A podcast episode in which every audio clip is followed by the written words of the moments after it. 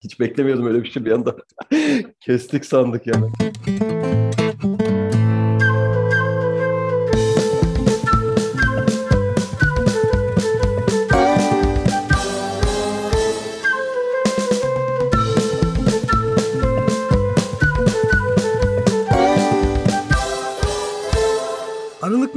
Yeni podcast yayınından herkese selamlar. Ben İlker Şimşekcan. Bugün Fatihsiz bir yayına başladık. Üçüncü sezonun hatta ilk Fatihsiz yayını diyebilirim. Yayınları takip ettiğiniz üzere biz aslında her yayında aşağı yukarı Bahadır'a sürekli selam yolluyoruz. Bugün selam yollamayalım, Bahadır'ı yayına alalım dedik. Bahadır hoş geldin. Hoş bulduk. Merhaba İlker. Nasılsın?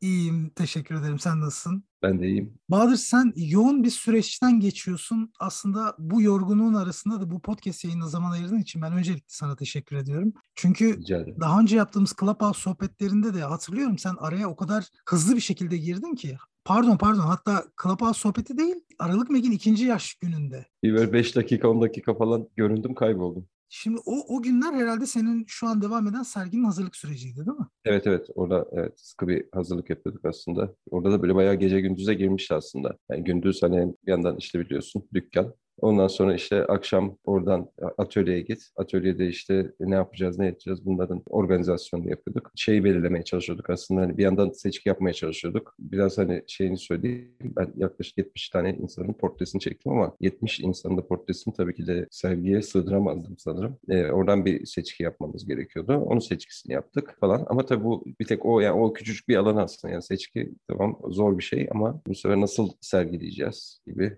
işte birçok soru işaretiyle devam ettik. Yani ben o zaman hazırlık sürecini tabii dışarıdan izleyen biri olarak işin bu kadar katmanlı bir yapısı olduğunu ya da el emeği olduğunu çok fazla kestiremiyordum. Yani ne zaman ki sen bizim Telegram grubunda bazı fotoğrafları paylaştın ya da sosyal medyaya fotoğraflar düştü. Dedim ki yani bu bayağı bir işçilik gerektiren bir sunum şekli. Şöyle yapalım. Biz seninle sergiyi konuşalım ama öncesinde seni herkes tabii Pinhole atölyesinden de biliyor. Yani Aralık Mege verdiğin emeklerden ya da Ankara'daki fotoğrafçılar seni analog sevdandan da biliyor. Ya da umuma açık bir karanlık odan var. Yani biz Bahadır'ı yavaş yavaş aslında tanıyalım. Şöyle tanıtım. Yani artık o çok geçmişe gitmiyorum abi. Ankara, yani Ankara'da doğdum büyüdüm. Tamam o kısmı güzel. Kestirmeden gidelim. Kestirmeden gidiyorum. Ankara'da doğdum büyüdüm. 5 yıllık bir Zonguldak maceram var tabii. Üniversiteyi Zonguldak'ta okudum. Ee, orada böyle bir fotoğraf girişimlerim oldu aslında ama doğru düzgün eğitim alamadım. Ee, ya üniversitenin işte fotoğraf kulübü kapandı. İşte tam eğitime başlayacaktık. Elimizde bir zenit var. İşte bir film var. Ondan sonra ben ezbere falan çektim ama işte eğitim süreci aslında çok çok geç başlattım eğitim sürecini öyle söyleyeyim. E, dijitalle başladım eğitim sürecini de. Ondan sonra e, analoğa geri dönüş yaptım. Karanlık oda eğitimi. Bunları bu arada şeyde aldım yani Ankara'da K atölyede aldım. Aslında temel fotoğrafçılığı da K atölyede aldım. E, Karanlık Oda'yı da K atölyede aldım. Bu sergi için tekrar yine K atölyede Oğuz Karakötü'nün e, yürüttüğü bir atölyeydi aslında. Buradan e, yola çıkarak aslında biraz şeyden sıyrılmak için de diyebilirim ya bu atölyeyi aldım. E, artık teknik tamam öğrendim güzel. İşte sürekli bir teknik muhabbetinden sıyrılmak için aslında. Ya şu lens neydi, bu makine neydi, şu neydi, bu neydi? İşte pinhole tamam güzel yani teknik öğrenmek çok önemli bir şey ama artık buradan sıyrılıp birazcık daha böyle ifade biçimine dönmek istedim. E, bundan dolayı zaten bu atölyeyi aldım. Hatta Oğuz e, ben şeye başladığım zaman, atölyeye başladığım zaman Bahadır artık teknik muhabbetini kes demişti.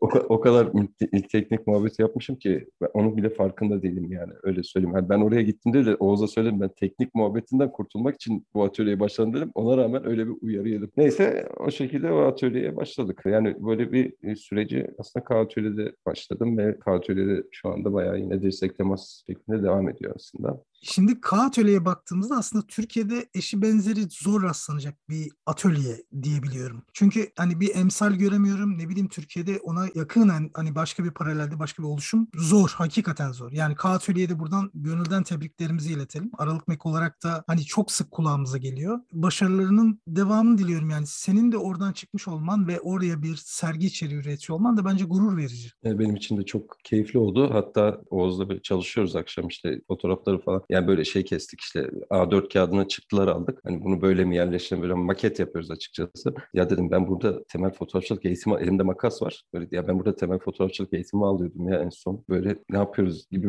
bir şeye girdim kafaya girdim. Yani bu, bu, noktaya gelmesi çok güzel oldu dedim kendimce tabii. Kağıtölyeleri dediğin gibi çok aslında şey şöyle söyleyeyim pandemiden sonra yeni taşındığı mekan bir kere biraz daha düz ayak oldu. Bir apartman dairesindeydi. O apartmana ayrı bir hayranlığım var o başka. Düz ayak oldu ve orada faaliyetler biraz biraz daha değişti aslında. Yani ilk binada fotoğraf üzerine daha yoğun bir yerdi. Daha sonra e, şimdi görsel sanatlar da ağır basıyor. Yani heykel sergisi de olabiliyor. İşte müzikle ilgili bir etkinlik var. Cuma günü güzel bir müzik etkinliği var hatta. Gibi gibi böyle sanatçı okumaları zaten daha önce de oluyordu ama şimdi birazcık daha genişledi aslında. Görsel sanatlar bayağı farklı farklı kolları daha doğrusu ağır basmaya başladı. Öyle olunca daha keyifli bir yer oldu benim için açıkçası. Bildiğimiz sanat atölyesi diyebiliriz buraya aslında. Çok katmanlı. Farklı bir disipline geçmiş diyebiliriz aslında. Geçti diyebiliriz. Ee, yeni tarzı, yeni mekanıyla diyelim. Bu açıdan da yani daha daha keyif alıyorum şu anda açıkçası oradan. O zaman da çok keyif alıyordum. Ha ben şunu da itiraf edeyim. Ben K'ya ilk gittim de kahve eğitimi aldım aslında. Çok komik ama öyle bir etkinlik olmuştu. Hani ben K'yla daha fotoğraf eğitimi almadan önce ilk kahve eğitimine gitmem. Ondan sonra tesadüfen orada fotoğraf eğitimi almam ama bunlar da böyle bir zincirleme reaksiyon gibi bir şey yarattı.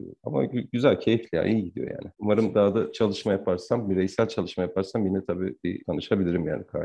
İyi olur benim için. Valla biz sergiyi gezemedik ama Ankara'da gezen birçok dostumuz hani bize aksettirdi. 18 Nisan'a kadar devam eden ve K Atölye'de ziyaret edilebilecek bir sergi. Ve bu sergi zannediyorum 5 fotoğrafçı oluşturuyor. 5 fotoğrafçı. Şimdi ben isimlerini yazdım. E, Burak Apaydın var. Mert Demirli Çakmak var. Şayman Tastakay, Yalın Ardıç var. Yalım Ardıç var. E, Yalım'la Şayman aslında atölyenin asistanlarıydı yani.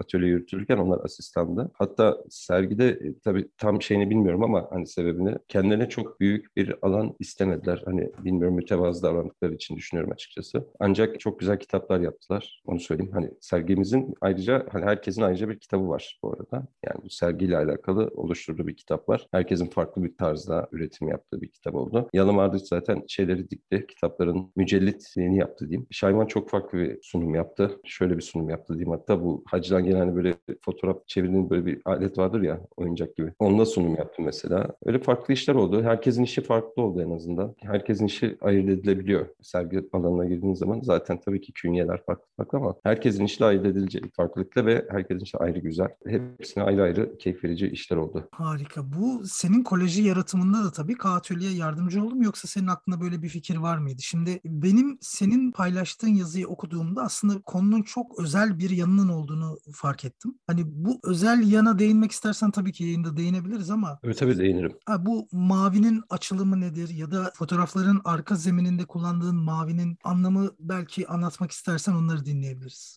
Ben şöyle aslında zincirleme reaksiyon diyeyim yine. Hatta bugün temelle yazıştıkla konuyla alakalı. Şimdi tabii ki bir proje üretmem lazım öncelikle. Bu arada Aralık Meg'in katkısını da hemen söyleyeyim. E, şimdi Aralık Meg'e ben Pinhole ilgili teknik yazılar yazıyordum. Ama bunu nasıl ilerletmem lazım? Yani teknik yazı bir yere kadar. Sonuçta üç tane yazı yazılı. Daha fazla ne yazacağım yani teknikle ilgili? Ondan sonrası artık birisi anlamadığı bir yer olur danışır. Onu da bireysel olarak yardımcı olurum zaten. İğne deliğinden hikayeler diye bir seri kendimce üretmeye başladım. Daha çok Aralık Meg blogda yazmak için, paylaşmak için hani çektiğim fotoğraflardan yola çıkarak böyle hikaye yazmak veya işte hikaye yazıp ona göre bir fotoğraf çekmek diyebilirim. Onda tabii iğne deliği tekniğiyle çektiğim fotoğrafları daha çok kullanarak. Sonra bir fotoğraf fikri aklıma geldi. Pinhole ile çektiğiniz bir fotoğraf uzun sürede çekildiği için, hani uzun pozlama olduğu için hani bir insanın ölüm anını çekebilirsin gibi. Hani böyle yaşarken aynı zamanda ölüm anını çekebilirsin diye düşündüm. Ondan sonra öyle birlikte bir hikayenin sonunu yazdım aslında. Hikayenin sonu, son paragrafında o yaşamdan durumu yaşa, e, yaz, yazarak bitirdim.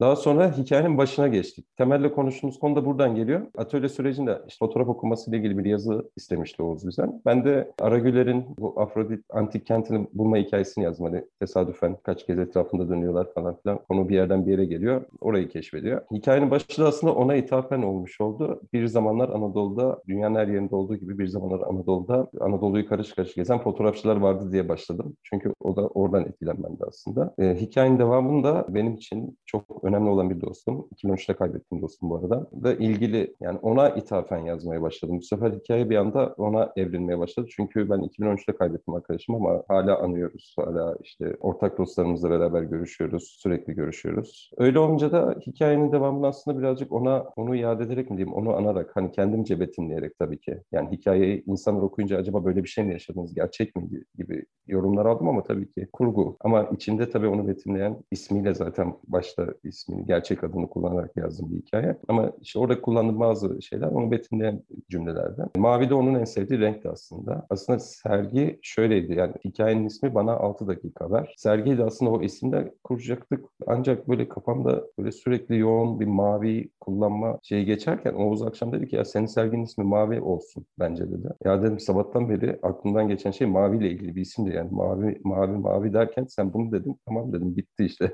Demek ki şey yani e, güçlü bir şey vermişim maviyle ilgili kendisine de. Ondan sonra işte mavi detayları bu sefer kurgulamaya başladık. İşte kitaptaki maviler. Kitapta bolca mavi kullandık zaten. Sergide de gizli oldu biraz maviler. Hani böyle yukarıdan veya aşağıdan bakmak lazım. Şimdi sergiyi görmeyenler için tabii nasıl e, anlatayım bilmiyorum ama MDF'den bir maket hazırladık. Onun üzerine fotoğrafları koyduk ve bu makette çapraz vaziyette yani fotoğraflar aslında 45 derecelik açıyla birbirlerine bakan vaziyette duvara monte edildi. O e, içerideki kalan boşlukları da maviye boyadık. O da içinde işte o gizli bir mavi barındırsın diye. Burada bir soru sorabilirim çünkü ben sergiyi gezmediğim için tam bilmiyorum. Bu tam 45 dereceyle fotoğrafların sırt sırta geldiği yerler hikayeyi okumadan önce ve okuduktan sonraki fotoğraflar mı? Evet. Yani ilk etapta ben şey düşünüyordum. Acaba okuduktan önceki fotoğraflarını görüp böyle bir pencere gibi insanlar açılıp kapansın. Hani gelen insanlar böyle açıp baksın gibi böyle merak uyandırsın gibi bir başlangıç vardı. Sonra Oğuz dedi ki ya bunları dedi 45 derece açıyla koysak gibi böyle bir şeyde bulundu öneride. Ki en can alıcı yer oraydı sanırım. Çünkü o şekilde koyduğumuz zaman fotoğraflar inanılmaz farklı çalıştı. Yani daha böyle biz daha o fotoğrafların önüne camlarını koymadan önce bir de hakikaten çok strese soktu beni aslında. Ya bunun önüne cam koyacağız, bu MDF'ler taşıyacak mı, bunlar kırılacak mı, dökülecek mi? Bir camın kayıp düştüğünü böyle hayal bile edemiyorum. Şimdi o camları çünkü bir çerçeve içerisinde değil, e, o MDF'ye sıkıştırma tekniğiyle böyle tak koyduk. Öyle söyleyeyim yani. Böyle, nasıl diyeyim MDF, fotoğraf ve cam. Ve bunları sıkıştıran aparat buldum. Neyse o, o şekilde olunca ki de cam koyunca zaten şey düşünüyorduk hani ben şey diyordum insanlar kendini de görsün. Ayna mı koysak? İşte bir aynayla başlayıp aynayla mı bitirsek? Çünkü insanlar sergiyi gezerken hikayeyi okuyarak geziyorlar aslında. Hani kendilerini görsünler gibi. Ondan sonra aynadan vazgeçtik çünkü camı koyunca zaten insanlar kendilerini görmeye başladı yansımaları. Ve, ve çapraz olduğu için fotoğraflarda birbirine bu sefer dahil oldular. Bir şekilde karşılıklı yansımalar oluşmaya başladı. Böyle sanki birbirini tamamlayan fotoğraflar böyle bir araya geliyor gibi bir görüntü oluştu. Öyle olunca da aslında bayağı mutlu edici oldu. Yani benim, benim açımdan çok mutlu etti. Çünkü gelen insanlara farklı bir perspektif, farklı bir bakış açısı sunmuş oldu. Bir de senin baştan sona el emeğinin olması çok çok değerli. Yani süreç düşündüğümüzde siyah beyaz bir filmle başlıyor. Yani ya da modelle sohbet ederken sonrasında bir hikayeni okuyor ve daha gerçekçi bir hisse bürünüyor diye düşünebiliriz. Sergiyle alakalı yazdığımız yazıda şu geçiyor zaten hani günümüzde insanlar daha çok hani görüyorsundur sosyal medyada kimse kendi iş travmasını, kimse kendi ruh halini paylaşmaz. Yani bir yemek safrasında hadi selfie çekelim dersin. Herkes istemsiz de olsa güler. Hani hiç kimse ya ben işte mutsuzumdur, mutsuz çıkayım demez. Ee, biraz da bu yapmacıklığa karşı aslında bir tepki de var. İnsanları gerçekten yani bence birinci ve ikinci fotoğrafta da doğal olduğunu düşünüyorum. Çünkü insanları şöyle çektim ben. Bir stüdyo havasında çekmedim. Böyle bir profesyonel ışık kullanmadım. Profesyonel bir perdenin arkasına geçirmedim kimseyi. Karşıma oturttum. Hatta bu süreci Furkan iyi bilir. Furkan da çünkü gönüllümdü. Karşılıklı oturduk biraz sohbet ettik. Daha sonra bir fotoğraflarını çekmemi rica ettim. Daha sonra hikaye okutup ikinci fotoğraflarını çektim hiç bekletmeden. Ve bu tamamen böyle karşılıklı bir sohbet, e, böyle bir samimi ortam içerisinde oldu. Böyle olunca da insanlar zaten ben az çok tabii işin içinde olduğum için, karşısında, karşısında olduğum için gönüllünün ne kadar doğal tepki verdiğini hani orada daha iyi anlayabildim. Hani bazı fotoğraflara baktığımda ya çok tepkisiz gibi görünen pozlar bile çok doğaldı yani. Ama tabii fotoğrafa yansıyamayabildi bazıları. Çok dert değil. Sonuçta 70 kişiden bir seçki yaptık ve bu noktaya geldi. 70 modelle çalışmak bir ürün ortaya koymak da çok kolay değil aslında. Ya günümüzde 70 insana erişebilmek, 70 insanın hikayeni okumasını sağlamak. Peki 70 kişiden bir seçki hazırlarken özellikle tepkisi güçlü olanlarım ya da bu iki fotoğraf arasındaki ayrımın çok güçlü olduğu mimikleri mi tercih ettin? Neydi seni tercih etmeni sağlayan? Şimdi şöyle e, tabii ki fotoğrafa baktığın zaman izleyicinin de etkilenebileceği fotoğrafları seçmem gerekiyordu. Ama ben birazcık şey de yaptım tabii. Duygusal davrandım bilmiyorum ama sergide olmasa bile sergi kısmında kitap kısmında birebir karşılıklı kendimce çok etkilendiğim insanları koymaya çalıştım. Sergideki sergilediğim insanların hepsini ben kitaba koymadım mesela veya kitaptaki olan herkes sergide olmadı gibi bir durumda oluştu aslında. Biraz da orada hani ben kendim de duygusal davrandım. Hiç tabii tepki görünmeyen bir pozda da karşıdakine bir etki vermeyeceği için kitapta tabii onu yaparken onları da elemek zorunda kaldım illaki. E, seçki zaten Oğuz'la beraber yaptık. Hani tek başıma aldığım kararlar değil ama sonrasında tabii bazı dokunuşlarda işte böyle ben böyle böyle bir dokunuş yaptım diye fikir aldım. Ondan sonra öyle bir kitap da o şekilde oluştu diyebilirim yani. Şimdi sergide gezilen bütün fotoğraflar siyah beyaz bir agrandizör baskısı diyebiliyorum. Belki işin mutfağından biraz bahsedebilirsin. Yani bu yaratım sürecinde ne tip film kullanıldı, ne tip makine kullanıldı, baskı kağıtları olarak neleri tercih ettiniz, neden tercih ettiniz? Öncelikle orta format kamerayla başlama kararı aldım. Çünkü agrandizör baskısı alacağım zaman veya tarayacağım zaman alabileceğim en kaliteli, elimdeki teknik malzemeyle alabileceğim en kaliteli sonucu almaya çalıştım. Şimdi 35 mm'de tabii tararken falan bir tık daha kalitesiz kalabiliyor. Yine kaliteli aslında da hani orta format elimde makine varken neden orta formatla çalışmayayım? Bir de orta formatla daha dingin, daha sakin çalışıyorum. Karşıdaki insana da bir ne bileyim bence bir sakinlik verdiğini düşünüyorum. Çünkü böyle kablo deklanşörle falan çalışıyorum. Hani biraz daha durağan çalışıyorum. Ondan dolayı orta format önceliğimdi zaten. Fuji'nin Acros 2 filmi vardır. Siyah beyaz, yüz ISO. Daha önce zaten ben o filmi kameraya taktım orta format kameraya. Bir test çekimi yaptım aslında. İşte hanıma oturttum, çocuğu oturttum, işte kendim oturdum falan. Hani acaba bu ışıkta bu pozlama süresiyle doğru bir güzel bir iş çıkar mı diye. Zaten çalıştığım ışık da öyle profesyonel bir ışık değil. Bildiğim basit masa lambası aslında. Masa lambasını çevirdim, çektim yani. Oradaki şartlar oluşunca projeye tabii başladım. 70 tane insanla şöyle randevulaştım onu söyleyeyim. Instagram üzerinden bir yayın açtım. Gönüllü olmak isteyenleri kameramın karşısına bekliyorum dedim. Ama hiç kimseye demedim ki karşıma oturacaksın. Ben önce seni bir normal bir pozunu alacağım. Daha sonra işte bir hikaye okutup hüzünlenmiş halini fotoğrafını çekeceğim gibi bir şey demedim tabii ki. En azından %95'inin bundan haberi yoktu. Diğerlerinden böyle arada bir duyum olduğu için ama hikayenin ne olduğunu kesinlikle bilmeden e, geldiler karşıma oturdular sağ olsunlar. Gerçekten hepsine çok teşekkür ediyorum. Yani öncelikle onu söyleyeyim yani ayaklarına sağlık. Yani kırmadılar. O kadar mesafe geldiler bir yerlerden Ankara'dan. Hatta Furkan Bursa'dan geldi. Yani, yani şehir dışından uğrayanlar da oldu. Hani Ankara'ya gelmişken projeye katılan oldu. Kimisini ben kolundan tuttum. Hadi atölyeye gidiyoruz. Böyle projem var. Fotoğraf çekileceksin gibi de oldu yani yalan olmasın. Ama yaklaşık 50-60 kişi tabii ki sosyal çevreden yani sosyal medyadan ama genel olarak çevremden tabii gelenler oldu. Hiç tanımadığım insanlar da oldu bu arada. Hiç ya sadece Instagram'dan takipleşiyorduk. Orada tanıştık yani öyle söyleyeyim. Bunda etkisi farklı oldu tabii. O da güzel oldu. Ondan sonra çekim süreci bitti. Öncelikle A4 kağıtlara baskılar aldım. Hani normal bildiğin kırtasiyeden gittim. Hatta kırtasiyeci çoğu kavga etti benimle. Çoğu siyah zemin ya. Abi toneri yedim falan diye hepsi kalp krizi geçirdi. Öyle komik şeyler yaşadık yani durumlar. Ondan sonra abi dedim tamam neyse söyle falan maliyetini vereyim yani. Benim için önemli bu iş. Şimdi gidip fotoğrafçıya fotoğraf başına 15 lira 10 lira bayılmaktansa hani şey basacak ya böyle fotoğraflar. Evet. A4'e basarım daha mantıklı yani 50 kuruşa niye uğraşacağım? Zaten seçki yapmak için bunu yapıyorum. Neyse buradan hangi fotoğrafları sergileyeceğim hakkında bir seçki yaptıktan sonra onların baskısına geçtim. Zaten 70 kişinin baskısına geçmeye kalksam ben bu işin içinden hem maddi hem manevi olarak çıkamazdım muhtemelen. Çünkü zaman, maliyet bunların hepsi bir arada bir faktör yani sonuçta. O yapacağım seçkiden. Bir tane bir iki tane fazla tabii baskı aldım. E, ne olur ne olmaz. Hani koyarız beğenmem başka bir şey koyarım falan diye. O şekilde yaklaşık 10-12 kişinin baskısını aldım. 10-12 kişinin baskısını aldım demek 24 tane baskı aldım demektir. O da işte saat dükkandan çıkmışımdır 2'de 3'te gece 10-11'e kadar baskı almışım. Test alıyorsun, kurumasını bekliyorsun falan filan. O şekilde bir süreç işledi. O da işin mutfak kısmı. Ha, bu arada kullandığım kartta onu sormuştum ben kaçırdım. Ilford'un e, Glossy diye bir fotoğraf kartı var yine multigrade çalışan kartlarından biri. Gümüş jelatine baskı yani. Ama ileride bunlardan cyanotype baskı yapmayı planlıyorum bazılarını en azından. Deneysel yerde de kullanırım. Çünkü elimde materyal varken öyle iyice suyunu çıkartayım işin diyorum. Şaka tabii. Ha pardon çok özür. Şunu da geçeyim. Thomas Setmanek'in çalıştığı bir e, iş var. Son zamanlar görüyorsunuzdur hani tül gibi oluyor fotoğraf. Morden saç. Morden saç. Ha, ismi gelmedi aklıma teşekkür ederim. Mesela beğenmediğim ya da yanlış baskı aldıklarımı da o şekilde çalışmayı düşünüyorum. Değerlendirmeyi düşünüyorum. Çünkü yazık yani bu kartlarda. Onlar da o şekilde çalışalım. Thomas'ın söylediğine göre Morden saçın en önemli kısmı dim modelin arka planda karanlıkta kalması. Yani karanlık varsa Morden saç oluyor. Çünkü fotoğraf kartında yanan yerler hareketlenebiliyor. O yüzden senin fotoğrafların tam tam bu işe uygun yani. Onları görünce zaten baktım böyle hep yanmış yerler. Aa diğer yerlere bir şey olmuyor. Komple şey kartlıyorum kimyasalın içinde ama yan, yanan yerler herhangi bir şey zarar görmemiş dedim kendimce. Daha doğrusu yanmayan yerler herhangi bir zarar görmemiş. Demek ki bu iş benim şeyde tutar dedim. Hatta kendisine sorun bu teknik neydi diye. O da sağ olsun hemen cevapladı. Onu uygulamayı planlıyorum. Yani Thomas buradan selamlarımızı da gönderelim. Hakikaten çok yardımcı. Özellikle bu alternatif baskılarla ilgili hem bilgili. Ben en son Cyanotype Skype'ın formülünü istedim ama öyle bir formül attık yani muhtemelen kayıtlı bir yerde de yoktur. Senin sergi kataloğunda şöyle bir cümle geçiyor. Bu senin bu serinde gerçek güzellik kavramı sorgulanıyor diye. Şimdi az önceki konuşmalarımızdan da senin sıklıkla bahsettiğin insanların artık gerçekten fotoğraf çekinirken gülmek zorunda olması ya da sosyal medyanın gelmesiyle birlikte aslında ilk zamanlar hatırlarsın sen de Mirch programı vardı, ICQ vardı ve bu programlarda insanlar gülmeden kahkaha ikonları atardı ki günümüzde artık bunlar çok normal.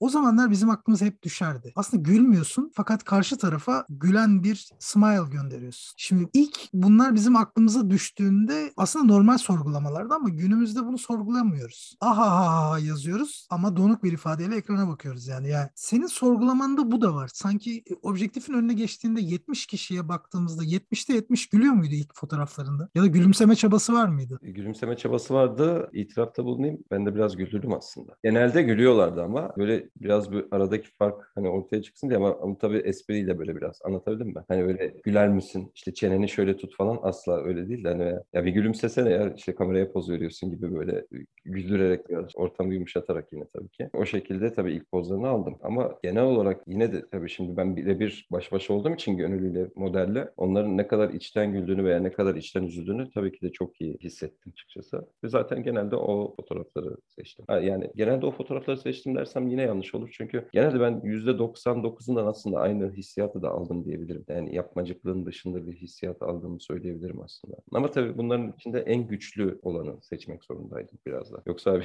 şey gibi bir durum olur ya zan altında bırakmış gibi olur hani seçkide yer almayanları. Hani siz aslında yapmacıktınız gibi bir durum oluyor. Öyle değil tabii ki. Şimdi serginin 18 Nisan'a kadar süreceğini söyledik. K Atölye nerededir, nasıl ulaşılır? Aslında onu da dinleyicilere iletebilirsek iyi olur. K Atölye şöyle söyleyeyim Cinnat bir numara aslında çok basit bir tarif ama yani çok basit bir tanım. Cinnat Caddesi Ankara'da yaşayan herkes bilir zaten. Cinnat bir numara dediğiniz zaman ama kafalar orada karışıyor çünkü alt geçit falan filan var orada. Tamam mı? Orada işte, işte nasıl geçeceğiz, nasıl park edeceğiz gibi bir durumlar yaşanıyor. Eğer ki Metin Yurdanur'un su perilerinin dansı heykelini biliyorlarsa onun önündeki bina zaten. Başka bir tabirle de Kuğulu Park'ın Cinnat'a bakan yakasının tam böyle karşısındaki o kocaman bir bina var zaten. O binanın bir tarafı Cinnat Caddesi'ne bakar, bir tarafı Atatürk Bulvarı'na bakar. Cinnat Caddesi'ne bakan arka köşesinde diyeyim.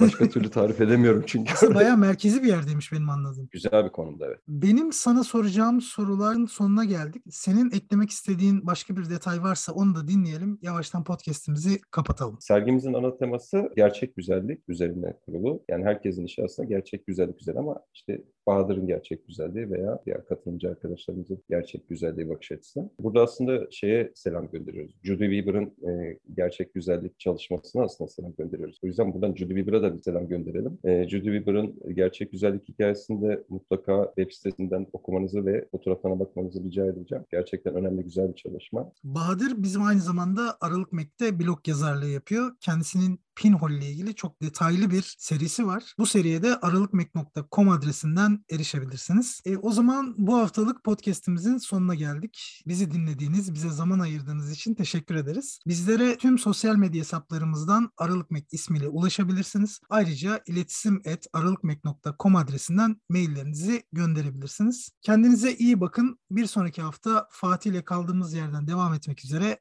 Hoşçakalın. Dinlediğiniz için çok teşekkür ederim. Umarım 18 Nisan'a kadar sergimizi görme şansına sahip olursunuz. Herkese görüşürüz diyorum.